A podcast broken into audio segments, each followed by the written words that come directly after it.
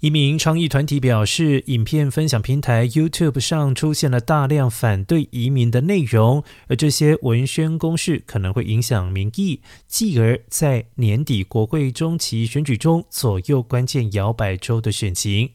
根据 Political 报道，移民文化组织界定美国调查后发现，YouTube 是影响民意的其中一个关键平台。不少主播会频繁使用部分关键词，例如“边界危机”、“大规模移民”、“移民犯罪”、“非法移民帮派”、“终止连锁移民”等，挑动了收看民众的情绪，同时在叙事中配合现实例子，达到影响观众的目的。调查结果发现，将近百分之二十受访者表示，收看这些影片内容改变了对移民的立场。其中，在十八到三十四岁的年轻受访者中，这个比例更是上升至百分之二十五。此外，百分之三十的受访者表示，自己在观看视频之后，曾经联系选区的民意代表。另外，百分之二十一表示会因此改变投票决定。